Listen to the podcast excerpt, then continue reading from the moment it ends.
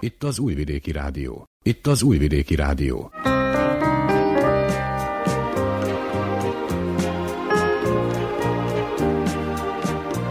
Egészségügyi mozaik. Zórák Cservenyák Anetta köszönti az Újvidéki Rádió egészségügyi műsorának hallgatóit. Az egészségügyi mozaikban szó lesz a hepatitisről, mely az egészségügyi világszervezet adatai szerint 100 milliókat érint világszerte. Július 28-a ennek a megbetegedésnek a világnapja. A kezdeményezés célja, hogy felhívja a figyelmet a betegségre, annak terjedési módjaira, valamint a szűrés, a megelőzés és a kezeléshez való hozzáférés fontosságára. Belgyógyász szakorvos jelöltet kérdeztünk. Hallhatnak arról is, hogy egy friss amerikai tanulmány szerint az Y generáció, azaz az 1981 és 1996 közötti korosztály füllent a legtöbbet. Pszichológust kérdeztünk arról, hogy mennyire lehet ezt generációnként kimutatni, és hogy miért is hazudunk, illetve melyek a hazugságok okai. Beszámolunk még egy inzulinrezisztens főzőműhelyről is, melynek keretében a résztvevők olyan ételeket készíthetnek el, melyeket az IRS betegek is nyugodtan fogyaszthatnak. Ezen kívül pedig elméleti tudásukat is gyarapíthatják az egynapos workshop folyamán. Az egyik szervező számol be a részletekről. De szólunk még a fiatalok mentális egészségét fejlesztő műhely munkáról is. Ennyi a kínálatból, ha felkeltettük érdeklődéseket, tartsanak velünk. Vukicevics Mihályló zenei szerkesztő és Mila Michnyak műszaki munkatárs nevében tartalmas időtöltést kívánok.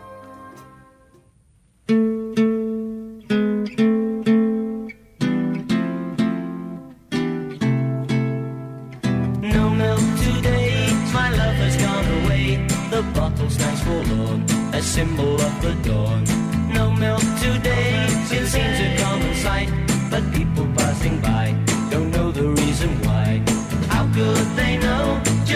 This message means? The end of my hopes, the end of all my dreams. How could they know the palace that had been behind the door where my love reigned as queen? No milk today, it wasn't always so. The company was gay,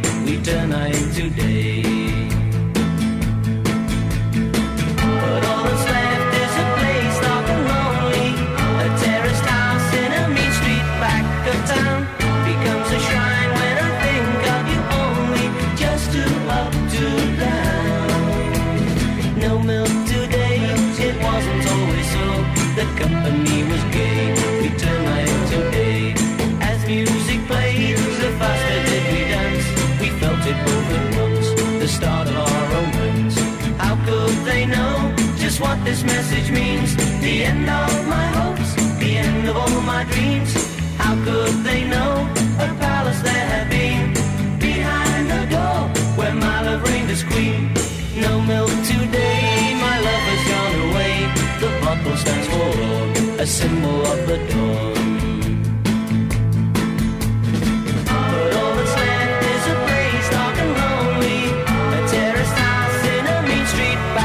town becomes a shrine when I think I'll only Just too up to down. No milk today, my love has gone away. the dawn. stands for law, a symbol of the dawn. No milk today, it seems a common sight, but people passing by don't know the reason why. How could they know just what this message means? The end of my hopes, the end of all my dreams. How could they know a palace there had been behind the door where my love reigns as queen?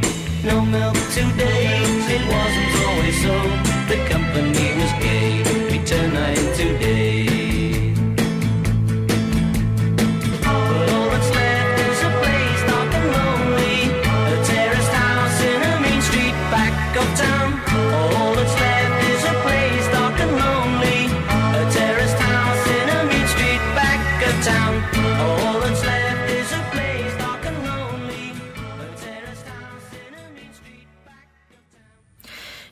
Július 28-a a hepatitis világnapja. Az egészségügyi világszervezet adatai szerint az akut és krónikus májgyulladás 100 milliókat érint világszerte. A kezdeményezés célja, hogy felhívja a figyelmet a betegségre, annak terjedési módjaira, valamint a szűrés, a megelőzés és a kezeléshez való hozzáférés fontosságára. Balog Dániel belgyógyász szakorvos jelölt beszél a betegségről. Fice Tímea beszélgetett vele. A hepatitis az egy olyan betegség, amely alapvetően a májnak a gyulladását jelenti, tehát a máj szövet, a máj sejteknek a gyulladását jelenti ez. Amikor hepatitisekre beszélünk, akkor leggyakrabban a fertőző májgyulladásokról beszélünk. Léteznek nem fertőző eredetű immunológiai, autoimmun eredetű májgyulladások, de azok jóval ritkábbak és nem annyira fontosak népegészségtani szempontból, mint tehát ebből a világnapból eredően nem olyan fontosak, mint a fertőző májgyulladások, azért mert azok azok, amelyeket meg lehet előzni valamilyen módon, és gyakorlatilag a halálozást, a megbetegedést lehetne valamilyen módon járványügyi intézkedések bevezetésével csökkenteni. Ami az adatokat illeti, világszintű adatokkal rendelkezem, a WHO-nak az adataival. Hepatitisekből többet különböztetünk meg alapvetően, az alapján, hogy mely vírus az, ugyanis ezek vírusos eredetű fertőzések, mely vírus okozza az adott hepatitis betegséget, kórképet, szindrómát. A hepatitis A, B, C, D, E és G betűket különböztetjük meg, itt az F betű az, ami hiányzik, tehát hat különböző vírus az, ami úgynevezett hepatotróp vírus, tehát ők a májat támadják, ezen kívül más szerveket is meg tudnak támadni, de ez jelen pillanatban lényegtelen. A hepatitis A, B és a C a leggyakoribbak. Kétféle módon osztjuk fel őket, az A, E és a G azok, amelyek úgynevezett piszkos kézbetegségek, tehát gyakorlatilag a széklet bepiszkolja az illető személynek a kezét, és azon keresztül, tehát ami ő kontaktusba kerül valamilyen tárgyakkal, más emberekkel, stb. olyan módon fertőződik meg a másik ember, míg járványtanilag sokkal ilyen szempontból nálunk jelentősebb, ugyanis az AE és a G azok a területeken, amelyek nem igazán higiénikus, tehát higiéniai szempontból nem a legjobban felszereltek, nem a legjobb szinten vannak, ott terjednek, főleg itt értem az elszegényedett térségekre, harmadik világbeli államokra, távol-kelet, Dél-Afrika, Afrika alapvetően, tehát Dél-Amerika egyes részei, ahol ezek jobban tombolnak a higiéniátlanságnak a következtében. A B, C és a D azok a hepatitis formák, illetve vírusok, amelyek vér-vér útján terjednek, hogy így mondjam, tehát gyakorlatilag kizárólag véres kontaktussal tudnak csak és kizárólag terjedni. Erről majd egy kicsit később. Előző csoporthoz tartozik az is, hogyha például nem mossuk meg jól a, az ételt, a gyümölcsöt, a zöldséget? Így van, így van. Hogy kellene megmosni azokat a gyümölcsöket, zöldségeket? Tehát alapvetően a legjobb az, hogyha nem állott vízben, hanem csap alá tartva mossuk meg a, a zöldséget, a gyümölcsöt, legjobb azt egy ilyen erőteljes vízsugárral, meleg, hideg víz, gyakorlatilag ez lényegtelen, leggyakrabban a meleg vizet szoktuk ajánlani, hogy meleg vízsugár alatt legyen megmosva, jól megmosva az az adott zöldség, gyümölcs, de talán a legfontosabb az a hepatitis A, mint olyan. Általánosságban a, tehát olyan helyeken, ahol több személyre főznek egy helység, közösségben, menza, iskolai konyhák, stb. ott szoktak megjelenni sajnos az ilyenek piszkos kéz által, tehát aki éppen készíti az ételt, az nem törődik a higiéniával. Tehát itt szükséges lenne a kesztyűnek a használata, a kézmosás, az adott eszközök, amivel ő dolgozik, azoknak a fertőtlenítése, sterilizálása, stb. Emellett, ami viszont nagyon jelentős, és szerintem elkerülhetetlen, az a papírpénznek és a fénypénzeknek a használata ennek, tehát amikor az ember ugye megnyalja az ujját, és akkor úgy számolja a pénzt, megolvassa azt a pénzt, tehát annak következtében nagyon gyakran terjedhet a hepatitis A. Az E is, de az E jóval ritkább itt a mi környezetünkben, meg a G az főleg, tehát az annyira ritka, hogy ezt nem is szoktuk különösebben említeni. Az E az, az is inkább a távol-kelet Dél-Afrikának a betegség, az A az itt viszont nálunk is jelen van. Tehát sokan, akik úgynevezett sárgasággal, ugye úgy szoktak mondani, sárgasággal kerülnek be a kórházba, azok általában hepatitis A kerülnek be. Azért számos esetben, amikor megyek bevásárlóközpontokba, húspultoknál, akik a felvágottat vágják, sok esetben nem húznak kesztyűt. Ilyen esetben is azért gondolom lehet szólni, vagy megkérni őket. Alapvetően jogunk van erre, tehát minden vásárlónak erre joga van. Ez a fogyasztóvédelmi törvényben valahol benne kellene, hogy foglaltasson, úgy gondolom, de szerintem benne is van, amennyire én tudom. Alapvetően másrészt viszont, tehát mi, amikor, amit mi tudunk megtenni, mint fogyasztók és vásárlók, tehát amint hazavisszük azt a zöldséget, és fogyasztásra kerül valamikor, akkor előtte mindig jól mossuk meg. Én azt ajánlom még, hogy azt is, amit a mi kertünkben veszünk ki, tehát ugye földes, stb. nem is csak és kizárólag a hepatitiszeknek a megelőzése céljából, hanem más betegség, parazitáris megbetegedés, stb., amik a földben vannak, tehát bármi, az, az mindig, egy, mindig egy jó döntés, tehát rosszat nem teszünk vele, megmossuk ezt a zöldséget. Gyümölcsöt mielőtt fogyasztjuk, vagy húst, tehát a hús se. Ezek a hepatitis vírusok mindegyik termolabilis, tehát hogyha a hőkezeléssel látjuk el azt az adott élelmiszert, amit fogyasztani fogunk, akkor ezek a vírusok nem maradnak ott meg, tehát ők elhalnak, illetve nem tudnak aktiválni az emberi szervezetben. Milyen adatokat tudsz mondani? Nos, tehát nekem a hepatitis arra olyan adataim vannak, hogy évente kb. 1,4 millió fertőzést regisztrálnak. Összesen a fertőzötteknek a számát nem lehet követni, ugyanis ez egy akut fertőzés, ami lezajlik elég gyorsan, néhány hetes gyógyulással lezajlik, és utána gyakorlatilag teljesen szövődménymentesen meggyógyulnak az emberek benne. Néhány esetben, amikor súlyos májelégtelenséggel jár, úgynevezett fulmináns hepatitis okoz, tehát ez egy olyan rohamosan, erőteljesen kifejlődő, nagy sárgasággal járó elesettséggel, több szervi elégtelenséggel járó kórkép, az ilyen esetek 2016-ban sajnos 7134 emberéletet követeltek. Van halálozás, de ez relatív alacsony. Ahhoz képest, hogy évente 1,4 millió ember fertőződik meg, ami regisztrálva van. Tehát uh-huh. van, aki teljesen tünetmentesen átviszi a hepatitisat, és nincs regisztrálva fertőzés nála egyáltalán. De ők fertőzhetnek? Fertőzhetnek. Igen, a hepatitis A esetében az egy nagyon fontos dolog, hogy nagyon gyakran, tehát sárgasság nélkül is el tud múlni. Esetlegesen megemelkednek a májra utaló ezek az úgynevezett májenzimek, a transzaminázok, az alanin aminotranszferáz, illetve az aszpartát aminotranszferáz, az AST és az ALT, ez a két fő transzamináz markerunk van, amit használunk a klinikai gyakorlatban.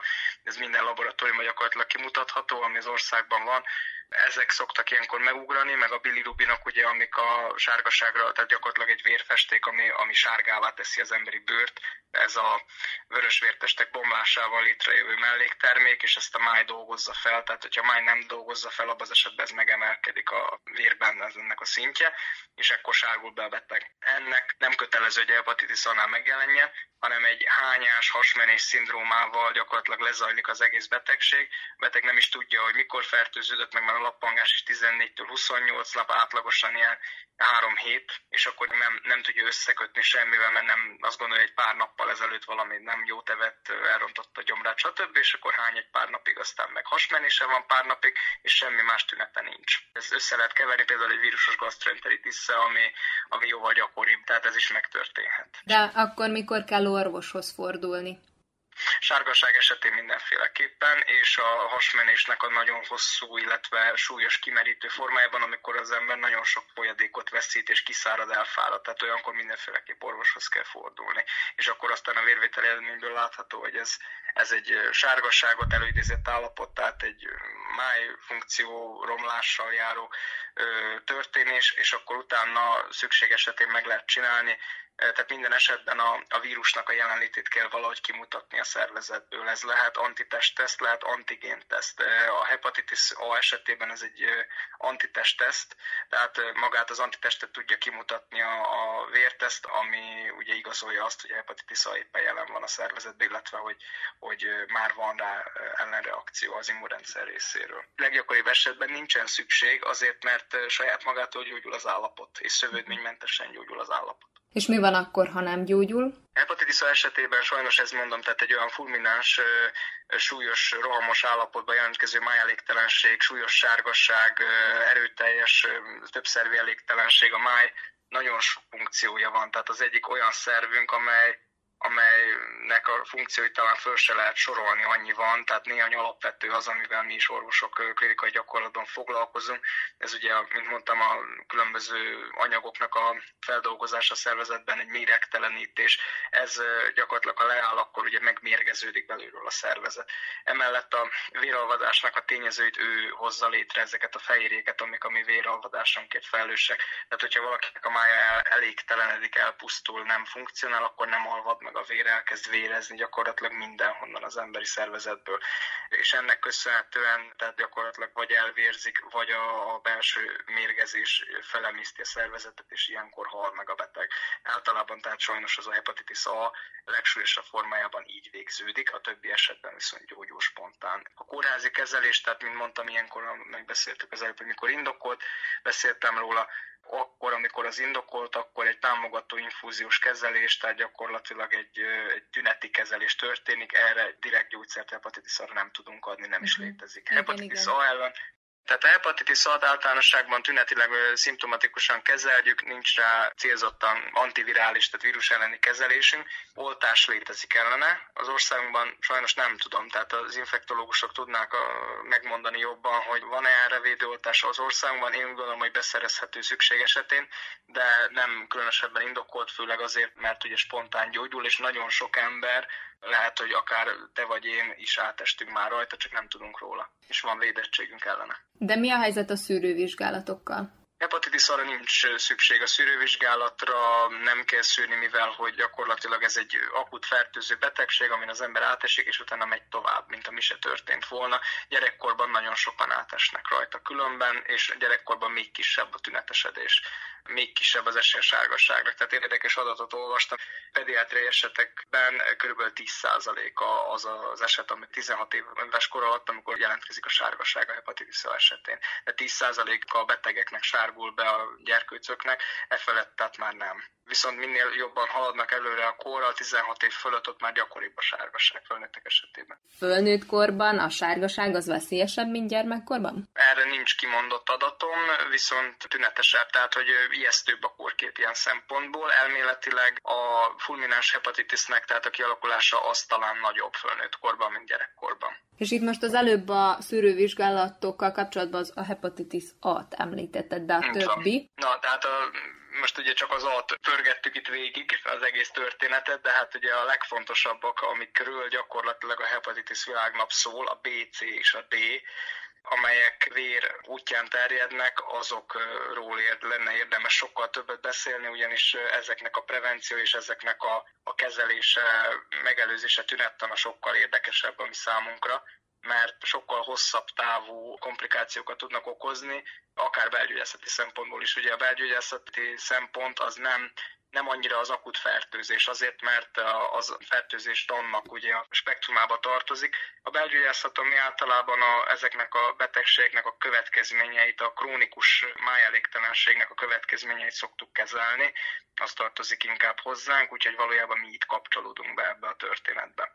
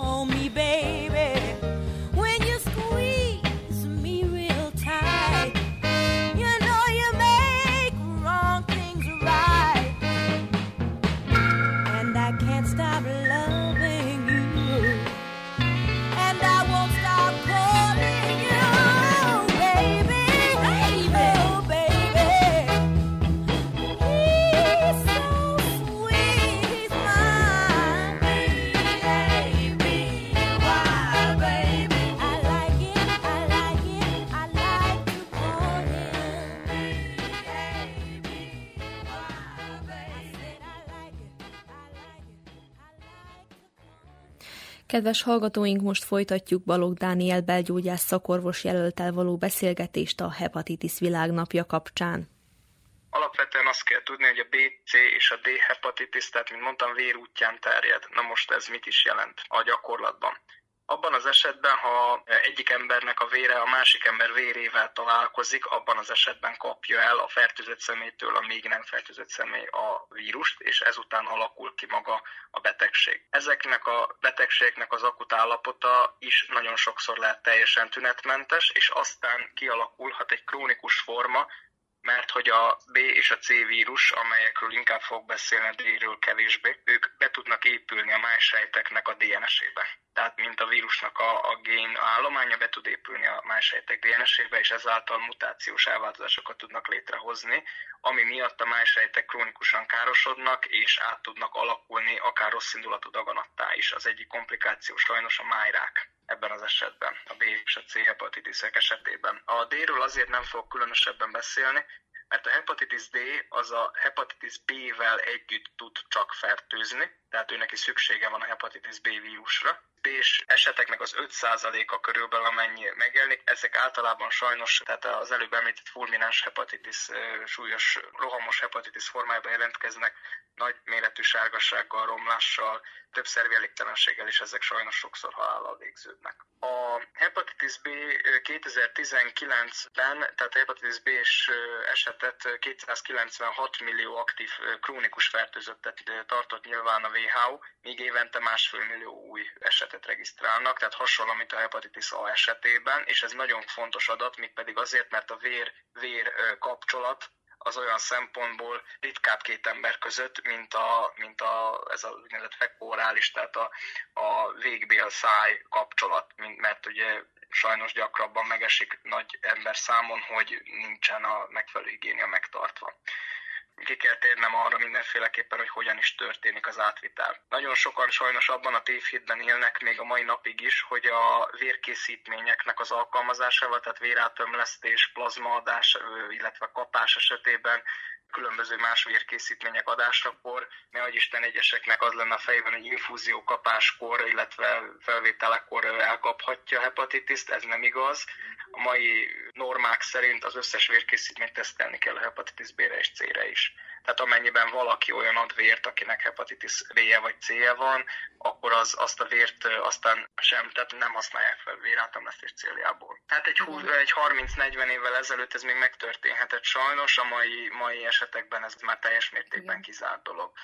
A leggyakoribb átviteli mód a hepatitis B és C esetében még a szexuális aktus. Na most a szexuális aktus esetében sokkal nagyobb veszélyt jelent, tehát a heteroszexuális aktus esetében ugye a vaginális közösülés az, aminek a legkisebb esélye van a fertőzésre. Az anális szex sajnos, hogy sokkal problematikusabb, azért mert ott jóval gyakrabban történik meg a hámsejteknek a sérülése akár a végbélben, akár a nemi szerveken, míg a legveszélyesebb ilyen szempontból az a úgynevezett MSM, tehát men sex with men, tehát férfi, férfival történő szexuális aktus az, ami a legveszélyesebb ebben az esetben. A harmadik esetben pedig, amikor szülés során a fertőzött kismama, illetve fertőzött terhes anyuka az, aki átviszi a magzatára, illetve az akkor születendő gyermekére a, vírust és a fertőzést. A hepatitis B az tud szoptatás által is terjedni, míg a hepatitis C az nem. Tehát, hogy itt van eltérés a kettő között. Hepatitis B esetében 2019-ben érdekes módon 820 ezer halálozást regisztráltak, ami azért az évi másfél millió új esetből elég nagy szám. Ez általában a komplikációk kialakulásának a következményében alakult ki, tehát a májrák, illetve a májcirózisnak a következményében. A vérrel történő fertőződés esetében a lappangási idő az körülbelül 3 héttől 6 hónap. Tehát, hogy eléggé eltérő és nagyon hosszú ez az időszak, amíg kialakul a betegség, amit, mint mondtam, sok esetben megtörtént, hogy az akut betegség az teljesen tünetmentes. És hopp, egyszer csak valaki vérében kimutatható, akár antitesttesztel, akár antigénteszt, tehát magának a vírusnak egy részecskének a cirkulációja kimutatható a, a vérből. Ugye a hepatitis B esetében az úgynevezett HBS antigén, amely cirkulálhat a vérben, keringhet, és ez kimutatható szerológiai vizsgálattal vérből, és ez gyakorlatilag egy aktív hepatitis B fertőzésre utal, mert ugye ezek a, ezek a vírusok a májsejtekben lakkoznak, és hogyha bomlanak szét a májsejtek, akkor tudnak csak felszabadulni. Ez ugye problémát jelent. Aki HBS antigén pozitív, hogy így mondjam, az nem kerül műtétre, nem, tehát ott a szülés során, illetve a terhesség követésre nagyon oda kell figyelni, hogy valami történjen a terhességgel, ott az újszülöttnél egy teljesen más vakcinációs eljárás van, amiről a pediáterek tudnának beszélni, de gyakorlatilag ez egy ilyen dolog, ami esetében már ugye más a, a hozzáállás. Hepatitis C esetében antitestteszteket nézünk, ott is ez a helyzet. De mivel tünetmentes, akkor mi ajánlott akkor itt azok, akik mondjuk rendszeres szexuális életet élnek, akár férfiak, akár nők, járjonak szűrővizsgálatokra? Általánosságban járványügyi szakértők azt szokták tanácsolni, hogy azok, akik gyakran váltanak partnert, tehát heteroszexuális párok esetében is, illetve heteroszexuális beltudtságú emberek esetében is fontos az, hogy a, akik gyakran váltanak partnert, most ebbe talán nem mennék bele, hogy ez mit jelent egész pontosan, de gyakorlatilag nem élnek egy hosszabb távú kapcsolatban, házasságban, nekik ajánlott néha napján azért évente, ha más nem egyszer megnézetni ezeket. Egy HBS antigént, meg egy anti-HCV antitestet nem árt megnézetni, ugyanúgy hogy a HIV tesztet is érdemes megcsinálni, tehát hogy ez, ez a saját egészség védelmének érdekében mondjuk ilyen szempontból nem rossz akik hosszabb távú kapcsolatban élnek, azoknál ez nem jelentős. Vannak ilyen központok, vagy ezt az általános orvosnál is kérhetik? Lehet kérni az általános orvosnál is, illetve bármely privát laboratóriumban meg lehet csinálni. Ez mellett mondjuk a HIV teszt, illetve HIV tanácsadás az működik itt Újvidéken a, a járványügyi központban, tehát a higiénszki závodban, hogy ugye mi hívjuk. Itt ez teljes mértékben működik, hepatitiszekre tudomásom szerint ez itt nem működik. Az egyetemisták körében az egyetemista egészségház ad erről tájékoztatást és felvilágosítást, illetve tesztelési lehetőséget is. A hepatitis C-ről akartam még az adatokat elmondani. Itt 58 millió krónikus krónikus fertőzöttet tart nyilván a WHO, és hasonlóan, mint a hepatitis A és B esetében itt is másfél millió új fertőzöttet regisztrálnak évente. A halálozás azonban ahhoz képest, hogy a hepatitis B esetében 296 millió aktív krónikus fertőzöttet tartanak nyilván, amelyből ugyanabban az évben 820 ezer halt meg, tehát a hepatitis C esetében viszont az 58-hoz képest, 58 millió emberhez képest 290 ezer ember halt meg. Tehát jóval több életet követel arányban a hepatitis C, mint a B, mert hogy súlyosabb, illetve sokkal gyakrabban okoz krónikus komplikációkat, úgy, mint a máj daganat, a hepatocelluláris karcinoma, illetve a májcirózis, amely ugyancsak fatális következményekkel, halálozással járhat. Ezért, hogyha összeadjuk ezeket a számokat, azért ez sok. Ez sok. És akkor itt a D-ről még nem is beszélek, mert azért, mondtam, a hepatitis B-s eseteknek az 5%-a körülbelül, még pluszban, az erről meg a G-ről ugye megint nem, mert ugye az az ahhoz hasonló formátumot követi, epidemiológiailag is, meg tünettanilag is, tehát infektológiai szempontból is. Tehát ami a B-t és a C-t illeti, itt a szűrővizsgálatoknak a jelentősége nagyon nagy. Tünettanilag, mint mondtam, tehát gyakorlatilag nem különböztethetőek meg egyik a másikától, mindegyik járhat lázzal, elesettséggel, fáradékonysággal, sárgasággal, vérzésekkel, több szervi elégtelenséggel, hányással, hasmenéssel, a sárgaság következtében a széklet általában elfehéredik, ilyen krétaszínűvé válik, a vizelet pedig besötétedik, úgy szoktuk mondani, hogy ilyen barna színe van a, a vizeletnek ilyen esetben.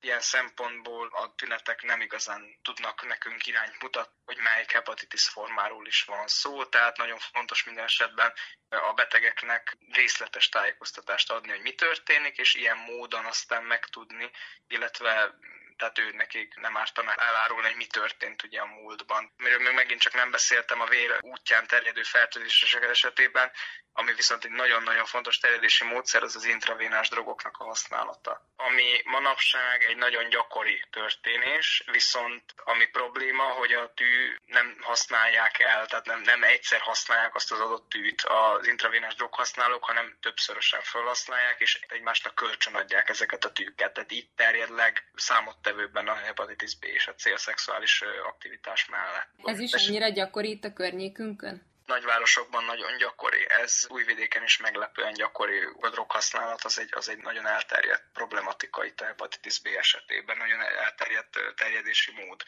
Én igazából meglepődtem akkor, amikor Svájcban jártam egy évvel ezelőtt, hogy a nyilvános WC-kben található, tehát olyan, úgy mondanám olyan, mint a Toy-Toy WC, csak egy sokkal komolyabban kialakított Toy-Toy WC, gyakorlatilag minden megtalálható benne, kézmosási lehetőségtől kezdve WC-papír, stb. tehát minden.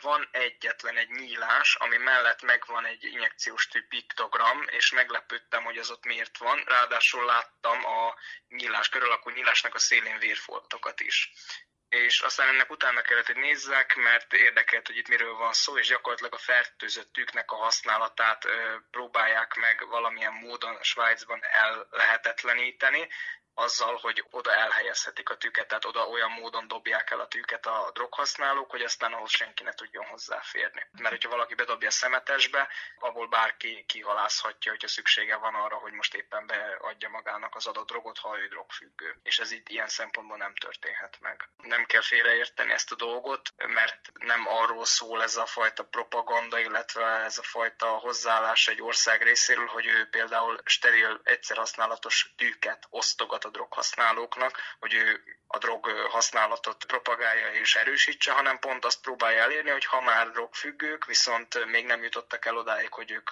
eljussanak a leszoktatási fázisba, hogy akkor ne fertőzzék meg egymást. Mondanál Mert néhány ilyen országot, ahol ezt praktizálják? Tudomásom szerint különben újvidéken is voltak hasonló esetek, meg ha jól tudom Magyarországon is. Nekem megföltűnőben ez éppen Svájcban, én Zürichben voltam, és ott láttam ezt. A krónikus, illetve az akut hepatitis B és C kezelése az ugyancsak hasonló módon, mint a hepatitis A kezelése, az egy ilyen szupportív tüneti kezelés, amikor is az infektológiai osztályokon ezek a betegek fekszenek, és akkor ott követik az ő állapotukat. Tehát ezekre általánosságban akut antivirális terápia, a, ha szükségeltetik, ezt az infektológus kell, hogy eldöntse, akkor létezik a B-re is és a C-re is. Krónikus esetekben ugyancsak létezik, tehát a krónikus hepatitis B-s betegek, amennyire én tudom, ők el tudnak járni, akár nem kórházi bentfekvés során, hogy itt állandóan bentfekszenek a klinikán, hanem ilyen nappali kórház formájában fölvehetnek havi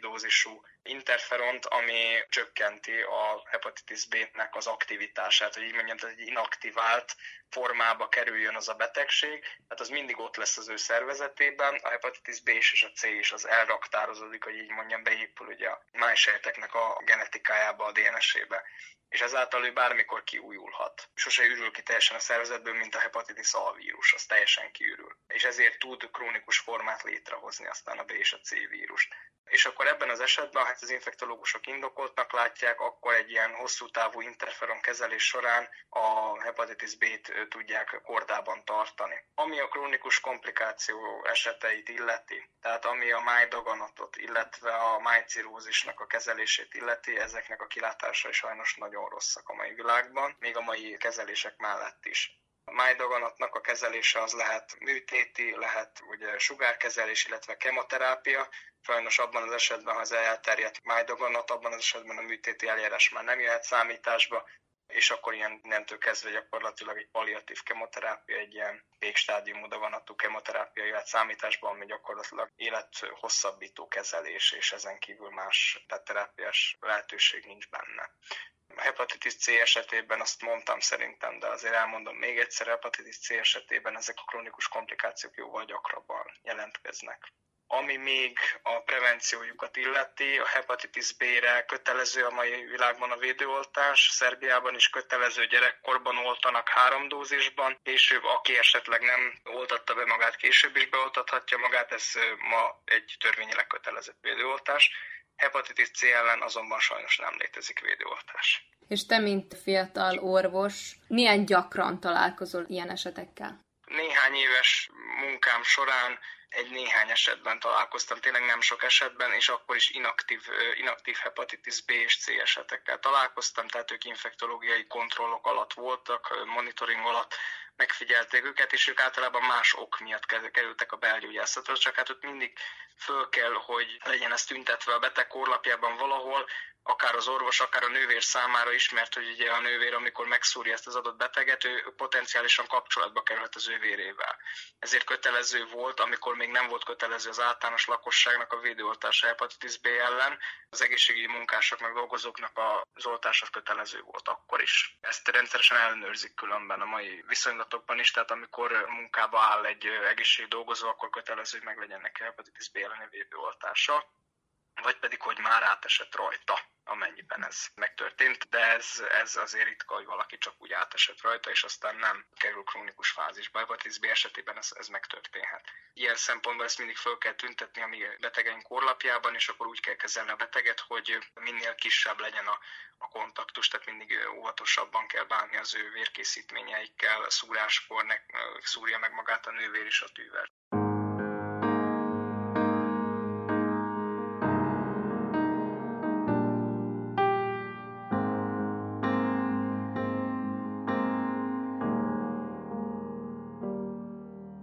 Az elmúlt éjjel újra veled álmodtam.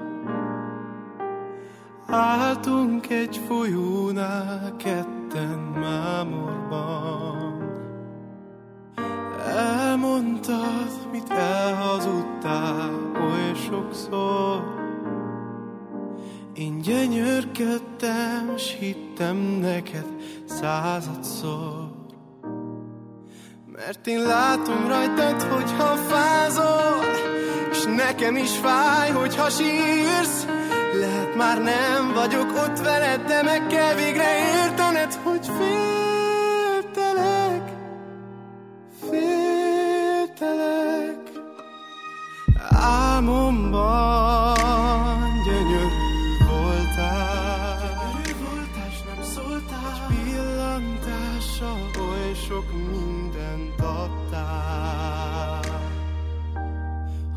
Hozzád értem, s éreztem, amit a való életben már nem. Lelkem felkacag, aztán meghasad. Mert én látom rajtad, hogyha fázol És nekem is fáj, hogyha sírsz. Lehet már nem vagyok ott veled De meg kell végre értened, hogy féltelek Mert én látom rajtad, hogyha fázol És nekem is fáj, hogyha sírsz. Lehet már nem vagyok ott veled De meg kell végre értened,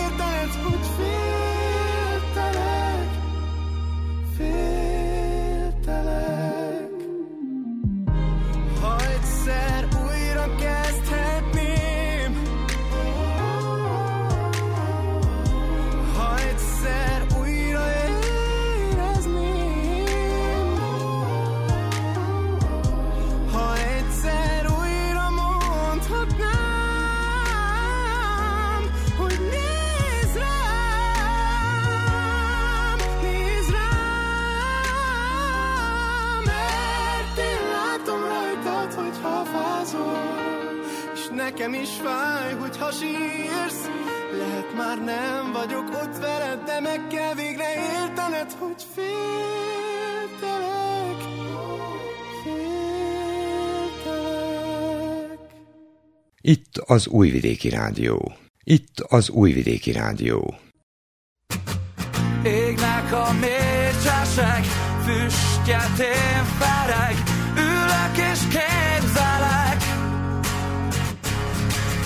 Mellettem csöndatás, néma hallgatás, szótlan jajgatás. Nézek az égre fel, szíved meg félrever, fáradtan énekel. Oh, Fölöttem a fellegekben úsznak a csillagok Néhányszor elképzeltem, hogy köztük csillogok. Csak vágtatok, nem fáradok Magadat bennem láthatod Bármerre szállhatok.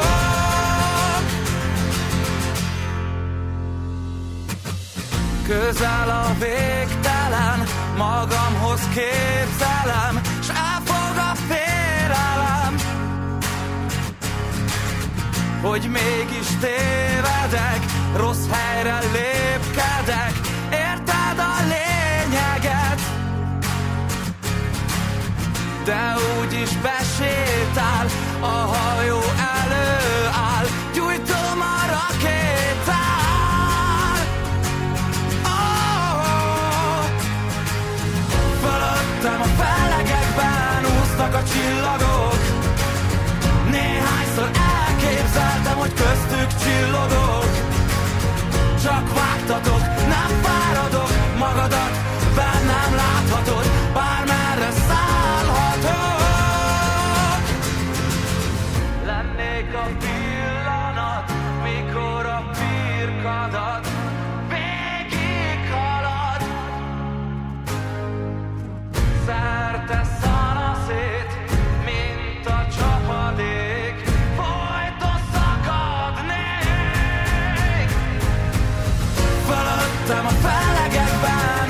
a csillagok, néhányszor elképzeltem, hogy köztük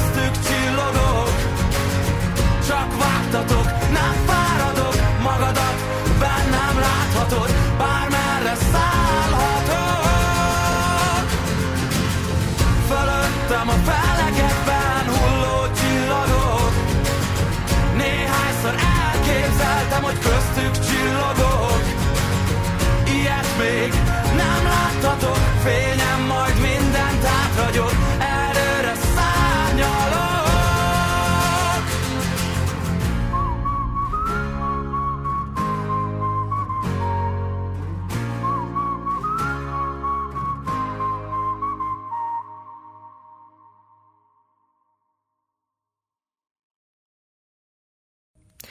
Egy friss amerikai tanulmány szerint az Y generáció, azaz az 1981 és 1996 közötti korosztály füllent a legtöbbet.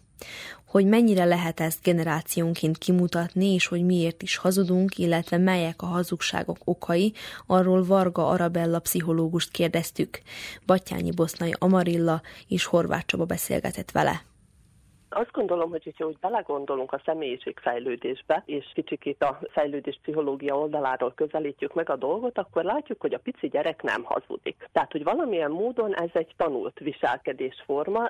Én úgy gondolom, hogy a szocializáció melléktermékéről beszélhetünk, mivel ugye a pici gyerekeket a gyakran akár kegyetlen szintű őszintesség is jellemzi, és ezt ugye tudjuk is, hogy hogyha valakitől őszinte véleményt akarunk hallani, akkor kérdezzük a gyerekeket, de mi magunk tanítjuk meg velük azt, hogy mit illik, mit nem illik, és a visszajelzéseink alapján ők megtanulják, hogy, hogy mikor érdemes bevallani az igazságot, és mikor jobb, hogyha ferdítenek.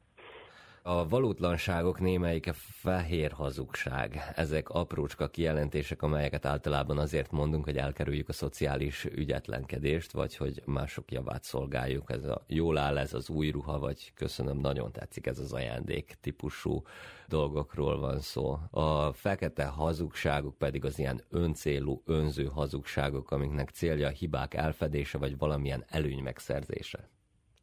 Van, én is azt gondolom, hogy fontos ezt letisztázni, hogy különbség van azok a típusú hazugságok között, ahol ártunk vele valakinek, illetve hát ahogy említetted is, hogy a érvényesítés céljából használjuk őket, és más az, aminek igazából olyan nagy tétje nincs, viszont a kapcsolatot, jó kapcsolatot megőrzi, tehát ahol fölmérjük azt, hogy jobban járunk vele, illetve a kapcsolat szempontjából is, hogyha hogyha kicsikét szépítünk, és nem bántunk meg vele mást. És ez nagyon sokszor, én is olvastam kutatásokat, ahol előjön, hogy a nemek közti különbség, hogy a nők azok, akik hajlamosabbak ezekre a szépítésekre. Ez talán azzal is összefügg, hogy azért a szociális érzékenység szempontjából a nők magasabb szinten vannak általában, mint a férfiak Míg a férfiak ilyen területen nem gondolják azt, hogy szépíteni kell, megmondom a tutit, és akkor a másik kezdjen vele, amit akar.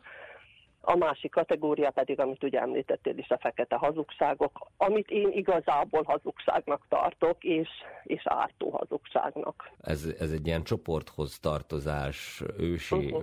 ösztöne hozzá elő az emberből, és hogy sokszor abból a félelemből fakadóan hazudnak, uh-huh. hogy a többiek a csoport nehogy rájöjjön, hogy ő nem osztja az elképzeléseiket, és hogy emiatt nehogy ki legyen közösítve az ember, úgyhogy emiatt ö, másítja meg a, a, a mondani valóját. Igen, én azt gondolom, hogy ez abszolút összefügg azzal is, hogy a hazugságok honnan is indulnak, meg egyáltalán miért van bennünk olyan igény, hogy hazudjunk.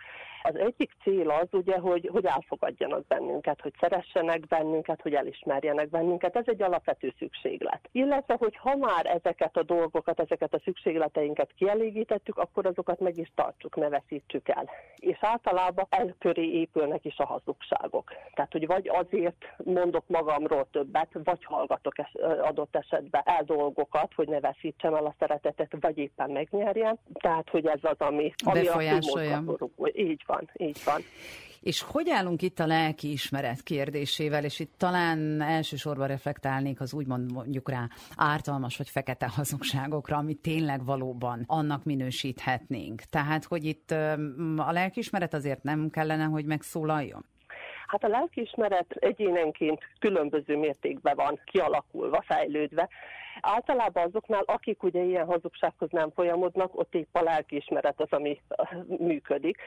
Azoknál, akiknél ez a lelkiismereti tényező kevésbé van jelen, ők általában csak a saját szemszögükre fókuszálnak, és nem föltétlenül bújnak a másik cipőjébe, és nézik meg a helyzetet arról az oldalról is, hogy a másik szempontjából ez mivel jár.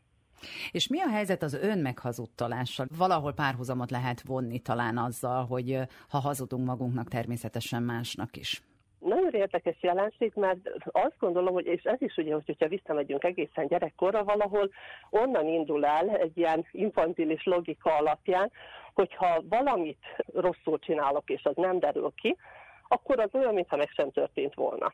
Tehát, hogy valamilyen szinten a saját szememben is igyekszem föntartani önmagamról a jó képet, még hogy, hogyha valahol tudom is a háttérben, hogy az nem fedi a valóságot, addig, amíg arra nincsenek szemtanúim, úgymond, addig magamról is őrzöm azt a pozitívabb képet. És mitől függ ez a hazugság most már itt az evolúció elmélet, meg minden egyéb feltérképezése után érdekelne még az is, hogy tulajdonképpen van-e hajlam a hazugságra? Ismer-e ilyet a pszichológia?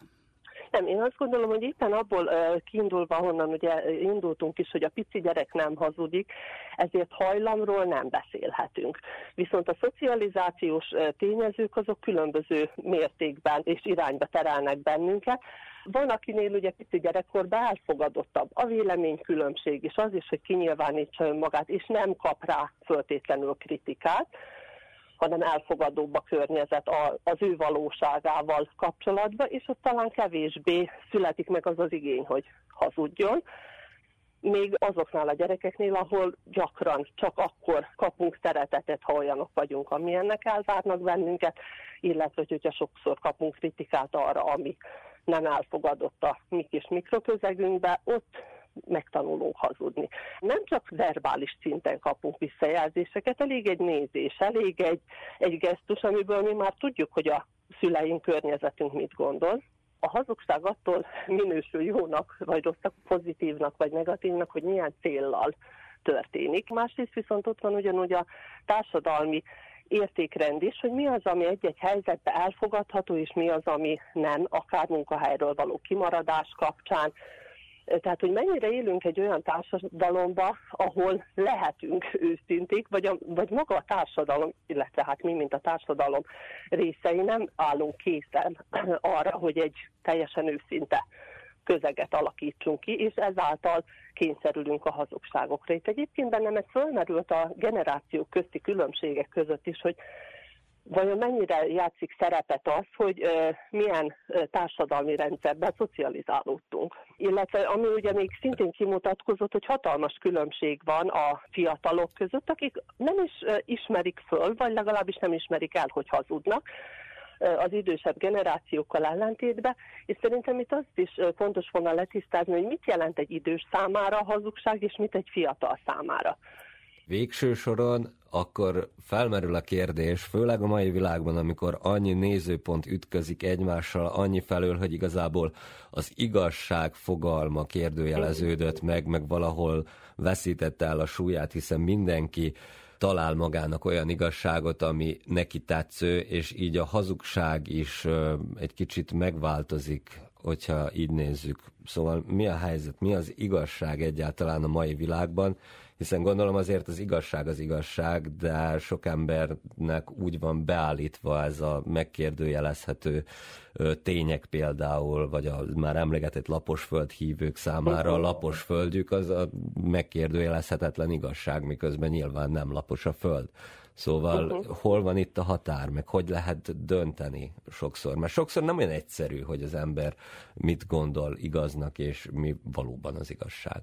Így van, így van, és az, pontosan ugye az, hogy objektív igazság az csak az, az élet bizonyos területein létezik, az összes többi az, ami mi magunk igazsága, de az nem azt jelenti, hogy az én igazságom a te igazságod is lesz, mert mert hogyha nem csak konkrét tényekről beszélünk, hanem érzelmileg is be vagyunk vonódva egy-egy dologba, érdekkülönbségek, akkor már az igazságunk is különbözik. Mit mondhatunk el arról, hogy lehet egy ilyen jelenséget korosztályra bontva általánosítani? Mert hogy említettük, hogy mondjuk rá nemre lebontva ugye lehet, tehát a nők azok gyakrabban sarkítanak. Azt gondolom, hogy témától is függ, de itt ez a generációs lebontás, hogyha megnézzük, a baby generációról jött ki ugye az az eredmény, hogy legkevesebbet, tehát az azt jelenti, hogy olyan 59 évtől 77 éves korosztályról beszélünk, az Y pedig a 27-től 42 éves korosztály.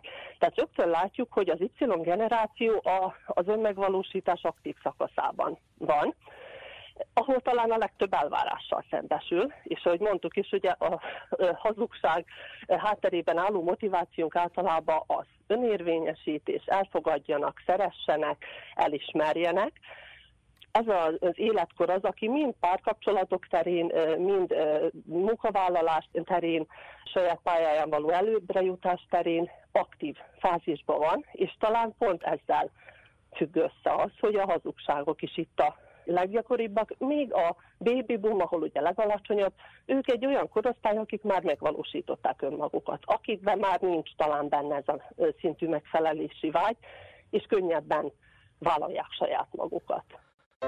Na na na na, na na na na, yeah.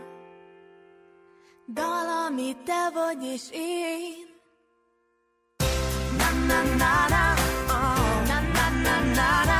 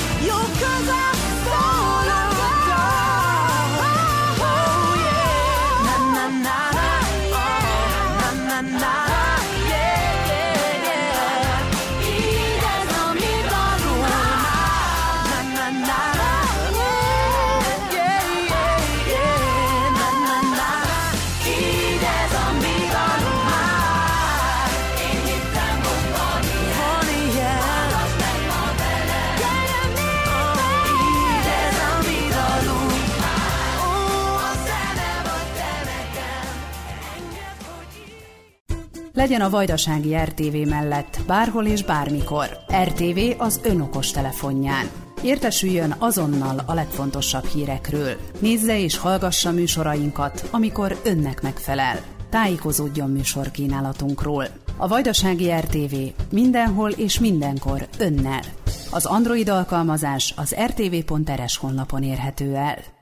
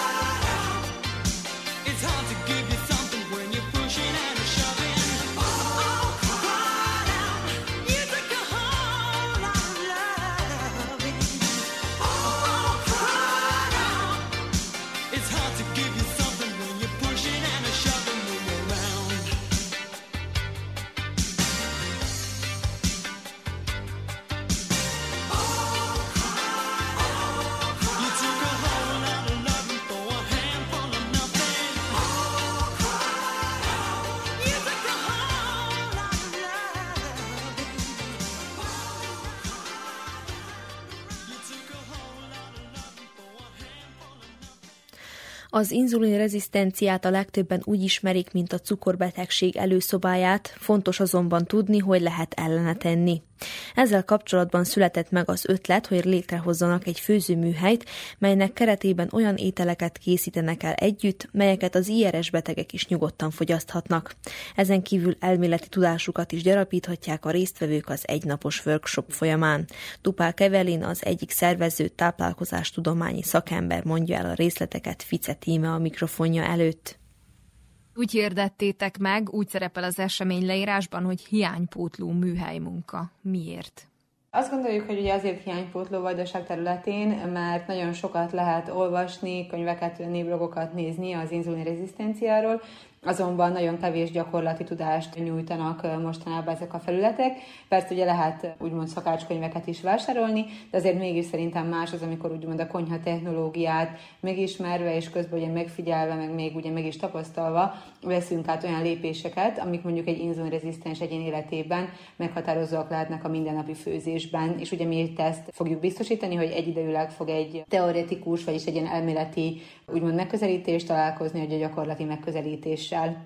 És honnan jött az ötlet? Tehát maga az inzulin rezisztencia mekkora problémát okoz, vagy mennyi embert érint egyáltalán? Az, hogy így vajdaság szinten mondja a statisztikát, vagy Szerbia szinten, azt így nem tudnék. Globális szinten ugye nagyon-nagyon magas, főleg ugye így a, hát a, a nemi érést elérő nők, és ugye így a főként a nőket emlegetem, mert jobban érinti őket, és ugye egészen ez akár így fölnőtt korig, menopauzáig és még utána is, körülbelül ilyen, hát én azt mondanám, hogy a nőknek a 40-50 százalékát minimum, amiről tudunk, és akkor még úgy ott van az a pár százalék, akár 20 is, aki pedig igen, az, de nincs kivizsgálva. Szóval ugye nagyon-nagyon rossz az arány. És Nekem, ami úgymond a projekt ötlet, az az egyik kliensem ötlete volt, Miklós Dórával csináljuk a workshopot. Ő fog felelni ugye a főzésért, és ugye Dóráról azt kell tudni, hogy ő inzulinrezisztenciával fordult hozzám még régebben, majd nagyon-nagyon szépen felfejlesztette magát a receptek terén, illetve az alternatív étrend terén a konyhában, és igazából az ő kezdeményezése volt ez a történet, amiben ugye szerette volna én is belépjek szakmailag, hogy adjunk egy ilyen keretrendszert az egésznek, és akkor ez így áll össze, hogy Dóra fogja vinni jobban a főzését, még én ugye az elméleti hátteret fogom biztosítani hozzá. Tehát ez a cukorbetegség előtti állapot, de az a fontos, hogy lehet ellene tenni, tehát megelőzhető a cukorbetegség. Igen, tehát nagyon-nagyon fontos az ilyenről azt tudni, hogy cukorbetegség előszobája az valóban igaz, de azért egyáltalán nem egyenesen arányos az, hogyha valaki inzulinrezisztens, akkor ő fixen cukorbeteg lesz. Nyilván, ha nem tesz ellene semmit, és nem lép föl, akkor évek alatt igen az lesz, de azért az inzulinrezisztenciát, hogyha időben kapjuk el, akkor azért nagyon szépen beavatkozható és kezelhető folyamat. Valójában itt ugye arról beszélünk, tehát nem arról beszélünk, hogy nem termelődik elég inzulin, mint a cukorbetegség az egyes típusban, hanem ugye arról beszélünk, hogy a sejtek nem elég érzékenyek ahhoz, hogy felvegyék a cukrot, és ugye így több inzulin termelődik, mert van egy ilyen perifériás rezisztencia a sejt részéről, egy ilyen ellenállás. Ez teljesen két külön dolognak számít, ugye. A sejtek érzékenysége az múlhat ugye azon is, hogy például mozgásszegény életmódot élünk, de a mai napig a stressz tartjuk a legnagyobb ilyen legátló tényezőnek, tehát a, a krónikus stressz, amiben a mai ember él, az egyértelműen legátolja sajnos a, az inzulin érzékenységet, szóval a stresszkezelés is elég erős eleme ennek az egész terápiának a táplálkozáson és a mozgáson fölül, meg persze még az alvásritmus is okozhat, tehát a rossz alvásritmus is okozhat inzulinrezisztenciát, úgyhogy ez egy elég széles körű uh, sztori. Erről mindről fogunk beszélni itt a, a workshopon. Mondod, hogy ez egy elég széles skála, de biztos vannak főbb tünetek, amik utalhatnak erre. Kihangsúlyozom, hogy tud lenni teljesen tünetmentes, viszont a főbb tünetek, amennyiben jelentkeznek, akkor pedig ugye ilyen, hogy nehéz fogyás, diétától függetlenül nehéz fogyás, akkor ilyen alaprossz kedv, kedvetlenség, frusztráltság és ilyen idegesség, feszültség az emberben. Menstruációs zavarokkal társulhat, ugye általában, amikor inzulinrezisztencia van jelen, akkor menstruációs zavar is jelen van, Hát ezek azok a fő dolgok, és esetleg még a pattanásos bőr, mert ugye a magas inzulin szintek, azok ugye magas tesztoszteron szintet is eredményeznek, és ilyen szempontból a pattanásos aknés bőr is lehet már úgymond utalójele annak, hogy ki kellene vizsgálni az ilyet. Viszont ugye mi preventívan azt szoktuk mondani, egy évi egy cukorterhelést minden embernek meg kellene csinálni a preventíven. Térjünk rá arra, hogy miket terveztek, hogyan néz ki majd ez a nap, miket fogtok készíteni, egyáltalán milyen alapanyagokkal fogtok dolgozni, illetve azt is említetted, hogy lesznek, vagy lesz előadás is, ez miről szól majd? Úgy fog kinézni a nap, ez ugye nem ott alvós program, hanem ez egy félnapos, sőt egy, hát egy bő félnapos program. Ugye 8.45-től 9-ig fogjuk fogadni a klienseket, vagy ugye az érdeklődőket, akik ugye bejelentkeznek, kilenckor pedig ugye megkezdődik az előadással. Az előadás szavat annyira nem szeretem, inkább azt mondanám, hogy egy ilyen beszélgetés lesz, amin ugye szabad kérdezni, földobni témát, átbeszéljük, persze én is készülek alap ismeretekkel, ahogy el is mondtam, az előbb ugye stressz, alvásritmus, mozgás és táplálkozás szerepe az inzulinrezisztenciában, kis szünet, és ugye a szünet után pedig megkezdjük a reggelinknek az elkészítését. Nyilvánvalóan itt most nem szeretnénk előre tárni a receptúrákat, illetve a pontos étrendet. Ez ugye maradjon meglepetés, de hogy úgymond mindent ilyen IR alapon fogunk elkészíteni, majd utána közösen el is fogyasztjuk a reggelinket, és aztán egy újabb szünet következik, ami után neki is állunk ugye az ebéd elkészítésnek, és az ebédet pedig ugye desszerttel fogjuk zárni, ezt is közösen készítjük el, tehát úgymond kettő főétkezést, egy reggelit, egy ebédet, illetve egy desszertet, egy kis étkezést fogunk elkészíteni, mind a háromat ugye inzulinrezisztens alapelvek mentén fogjuk megtenni. Körülbelül kettőre várható az ebéd elfogyasztása, befejezése, és kettőtől négy óráig pedig egy ilyen közösségépítő, téra kérdéseknek kötetlen beszélgetés sávot szeretnénk biztosítani, ahol mindenki tud kérdezni, még visszatérni ahhoz esetleg, ami nem volt érthető. Akkor mesélj egy kicsit a helyszínről, hol lesz pontosan, és mikor. Tehát a helyszín az török falu Utrina, és a tücsök szállóban lesz, amelynek a címe Borisa Kidricsa 8-as. A dátum az pedig ugye augusztus 5-e szombati napon fog erre sor kerülni. A maximum résztvevő szám ugye 10 fő, tehát 10 főben tudjuk ezt maximum biztosítani, és minimum 7 fő esetén fog kerülni megrendezésre a workshop. Úgy van, hogy jelentkezési határidő az július 31, és ez ugye a jövő hétfő, illetve ugye a fizetési határidő is ugyanez a dátum, tehát előfizetéssel kell regisztrálni. Az evelyn.életmódkukasgmail.com-on lehet ugye érdeklődni, regisztrálni.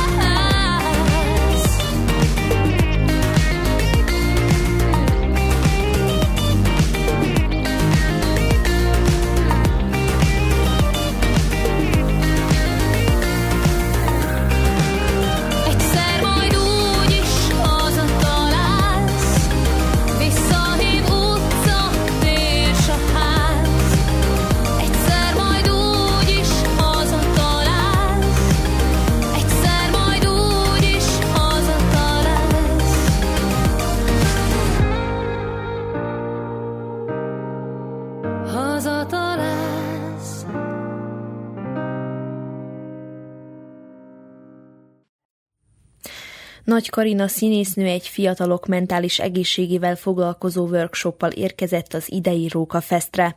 A részletekről Vörös Gábor kérdezte. A mögötted lévő plakátból kortárs, kulturális és művészeti központ. Igen, a Klárai Róza Egyesületet képviseltem a, a workshoppal. Készülünk egy egy színházi beavató előadással, ami valójában ö, arról szól, hogy ö, kifejezetten a, a középiskolásoknak, a fiatal felnőtteknek készítünk egy előadást, ami után pedig ö, egy, egy beszélgetés lesz szakavatott ö, ö, szakemberekkel, ö, és az ő problémáikat, az ő élethelyzetüket próbáljuk ö, a workshopok által valójában ö, megtudni, kicsit bányászni bennük, de ezek nem ilyen mély lélektani, tényleg inkább csak, hogy ők hogyan érzik magukat a saját közegükben, hogyan élik meg a mai valóságukat, ilyesmikkel foglalkozunk. Mi volt talán ennek a beszélgetésnek, hogy mondjam, a legfogósabb tematikája? Előadás is, és ezáltal a, a foglalkozás is, a hagyományról, családról, nemzetiségről, hovatartozásról szól, párkapcsolatról, social médiáról. Huha. Volt-e valami közös vezérvonal ezek szerint? Hát a közös vezérvonal majd a színházi előadás, ami egy, egy, egy létező dráma, és arra, tehát hogy, hogy az alapján bontottuk le a gyakorlatokat. A kolléganőm, ő is egy szín, ő is színésznő, és én is színésznő vagyok, szóval, hogy ez tényleg ez egy, ez egy nagyon, az egy hosszú folyamat volt, ameddig kitaláltuk ezt a, ezt a workshop felépítést. Hogy ez tényleg ezt megelőzte egy, egy hosszabb folyamat. Mondhatnánk azt is, hogy most tulajdonképpen egyfajta önkéntes toborzást is tartottatok itt így a Róga Festen? Azért nem nevezném toborzásnak, mert az előadásban hivatásos színészek fognak játszani. Nem, egy, egy kutató munkát végzünk. Tényleg mm, nem vagyunk idősek, de már az ő generációktól elég távol vagyunk vagyunk. A kolléganőmnek vannak gyerekei, de ők még kicsik, szóval, hogy totálisan arra jöttünk rá, hogy abszolút nem ismerjük ezt a generációt, és közben meg tök érdekesek, tök izgalmasak, nagyon összetettek, most tényleg te is láttad Dotti kiállítását, baromi érdekes, itt van egy 16-17 éves fiatal, és mutat magára egy olyan képet, amit nem is sejtesz, nagyon sötét gondolataik vannak, és most nem szuicid dolgokra gondolok, hanem egész egyszerűen sokkal mélyebbek, mint amit mi róluk feltételezünk. És mi kicsit ezt szeretnénk ezekkel a, a foglalkozásokkal így megtudni, de természetesen csak addig a szintig, ameddig ez nekik kényelmes, szóval nem pszichodrámát vagy pszichoterápiát csinálunk. Nem tudom, milyen volt itt a visszajelzés, illetve milyen tapasztalatokra teltek itt szert a nézőközönséget, hallgatóközönséget. Fesztiválon ez mindig egy plusz kihívás jelent, mert hát, ugye nyilván. alapvetően ez egy hosszabb foglalkozás lenne, de igyekeztem nagyon rövidre vonni, és igyekeztem tényleg csak így a, a, a, a fő kérdéseket így megtartani, és az a, az a fő konklúzióm, hogy miközben mit tudom én, egy, egy másfajta közegben súlyosabb témákba mentek bele a fiatalok, itt, itt nem, nem annyira mentek a mélyére, de ez tök szuper, szóval egy, egy, egy felnőtten fesztivál hangulatban vagyunk. De így is nagyon érdekes, nagyon értékes gondolatokat osztottak meg velünk, és nagyon bátrak voltak, mert alapvetően ők nem ismerték egymást. Maximum úgy jöttek, hogy kettő-kettő, de tényleg idegenek voltak egymás számára. Esetleg számodra milyen tapasztalatokkal zárul ez a mostani workshop? Valójában sajnos az összes workshop ugyanazzal zárul, hogy baromira magányosak. Hát igen, ez egy korunk egyik neurasztimiás világunk egyik legnagyobb betegsége talán, de van ebből kiút szerinted? Tehát, hogy lehet-e így a koronavírus járvány után egy háborús helyzetbe összehozni valahogy úgy a fiatalokat, hogy talán kicsit mégis szociálisabb életet élünk, és ez lehetőség szerint ne a digitális világban történjen meg. Mindenki, aki, aki civil egyesületben tevékenykedik, ha fiatalokkal foglalkozik, ha művészettel vagy egyéb ö, hagyományőrző tevékenységet folytat, mi mindannyian azt reméljük, hogy igen, és mindannyian azért küzdünk, hogy ebből legyen kiút. Mi, mi erre adunk, mi civilek erre adunk alternatívát, hogy ebből, ebből legyen kiút, és legyen alternatíva. Végül, de nem utolsó sorban, aki esetleg többet szeretne rólatok megtudni, vagy érdekelni őt ez az előadás, vagy legalábbis workshop, ők hol és miként léphetnek veletek kapcsolatba, vagy merre lesznek majd így a közelebbi, vagy kicsit távolabbi jövőben? Hát mindenképp kövessék a Facebook oldalunkat, de van egyébként TikTok oldalunk, Instagram oldalunk, az az, az egyesülete, vagy Clara i Rosa Egyesület, és az előadás majd márciusban lesz, de arról majd, majd reméljük, hogy lesz nagyobb hírverés is.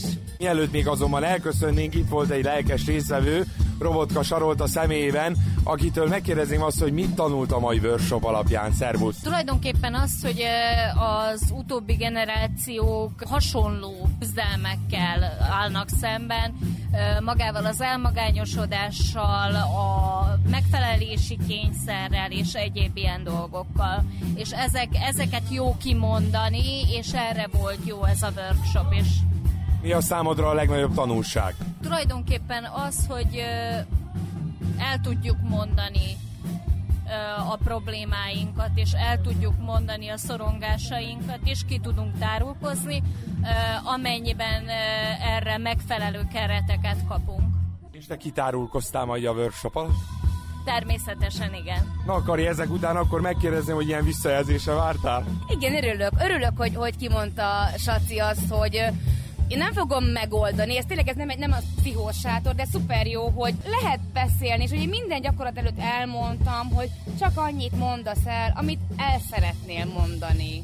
És a legtöbb gyakorlat magadnak készült, szóval, mit tudom én, le kellett írni valamit, de hogy azt nem kellett felolvasni. Azokat én begyűjtöttem, mint tényleg, mint anyagot, de nincs rajta a név, szóval maradt egy személytelenség, de mégis ki lehetett mondani dolgokat. Mindazonáltal én kívánom neked, kedves Kari, hogy még sok embernek, sok gyereknek, ifjúkornak, új nemzedéknek tudjatok segíteni, hiszen való igaz, hogy tényleg egy olyan fogós témában tudtok talán egy kiutat, egy megoldást jelenteni, ami majd esetleg mindenki számára javára vállalt. Köszönöm szépen a beszélgetést, és való igaz, hogy kíváncsian várjuk majd azt a márciusi előadást. Na, szuper, köszönjük szépen, várunk szeretettel.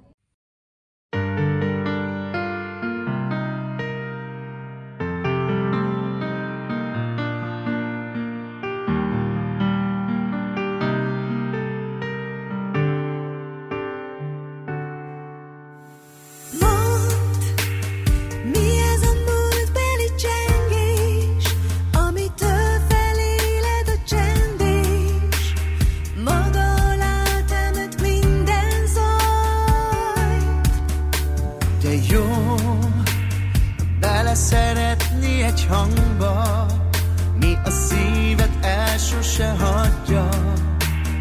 Jöhet akármi örökké tart. Megy az idő, még tisztán szól, belül a hangod a múltunkból. Hello, bármit érzel, ez így volt jó. Ez is egy új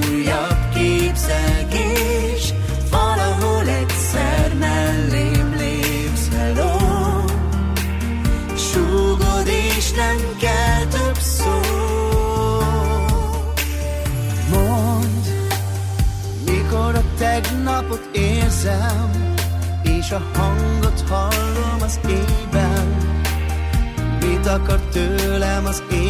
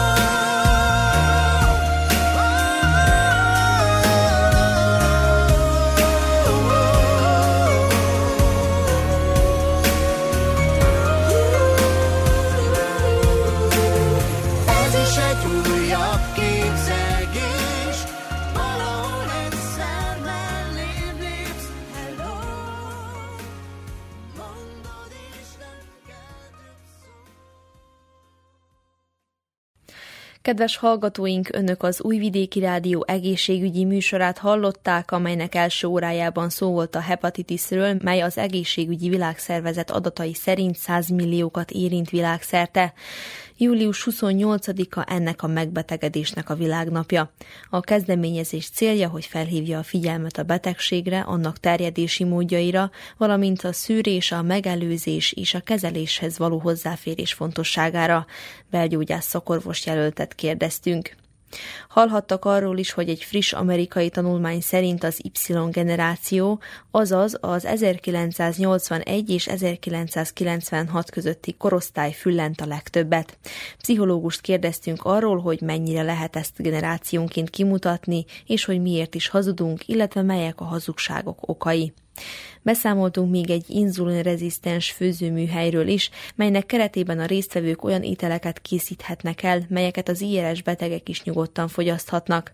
Ezen kívül pedig elméleti tudásukat is gyarapíthatják az egynapos workshop folyamán. Az egyik szervező számolt be a részletekről. Adásunkban hallhattak még egy a fiatalok mentális egészségét fejlesztő műhely munkáról is. Vukicsevics Mihályló zenei szerkesztő és Mila Mihnyak műszaki munkatárs nevében Zórát Cservenyák Anetta köszöni meg hallgatóink figyelmét. Műsorunk visszahallgatható a www.rtv.rs.hu honlapon a médiatárban az egészségügyi mozaik cím alatt. Az egészségügyi mozaikkal a jövő héten is a szokásos időben csütörtökön délelőtt a 10 és az esti ismétlésben a 8 órai hírek után jelentkezünk. További szép napot és jó rádiózást kívánok!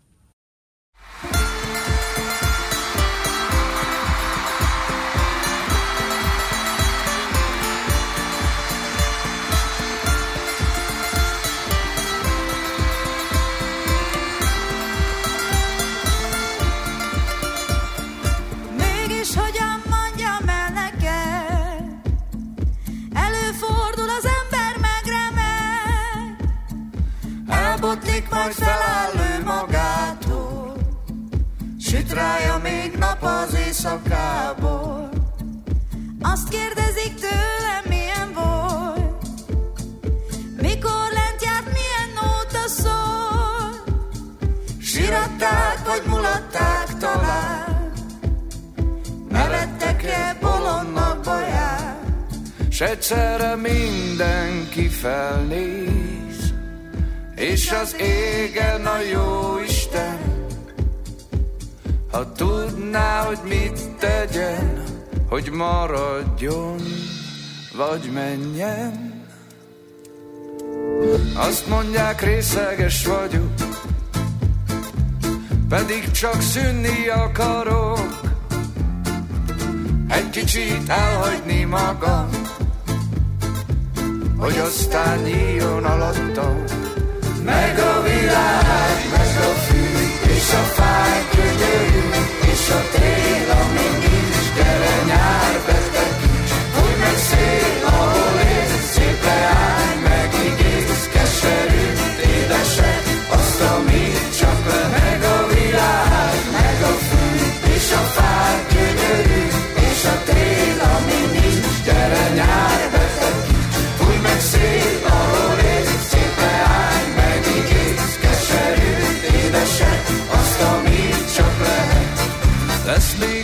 így se, s úgyis jó lesz tán. Tölts még egy bort, légy oly kedves ám. Ne túl sokat jusson a fellegekbe. Hát, ha esik eső a kertekbe, virágot hozz onnan csokorba. Szírmait a szél, hadd hordozza, egy ajtó ma nyitva áll előtte.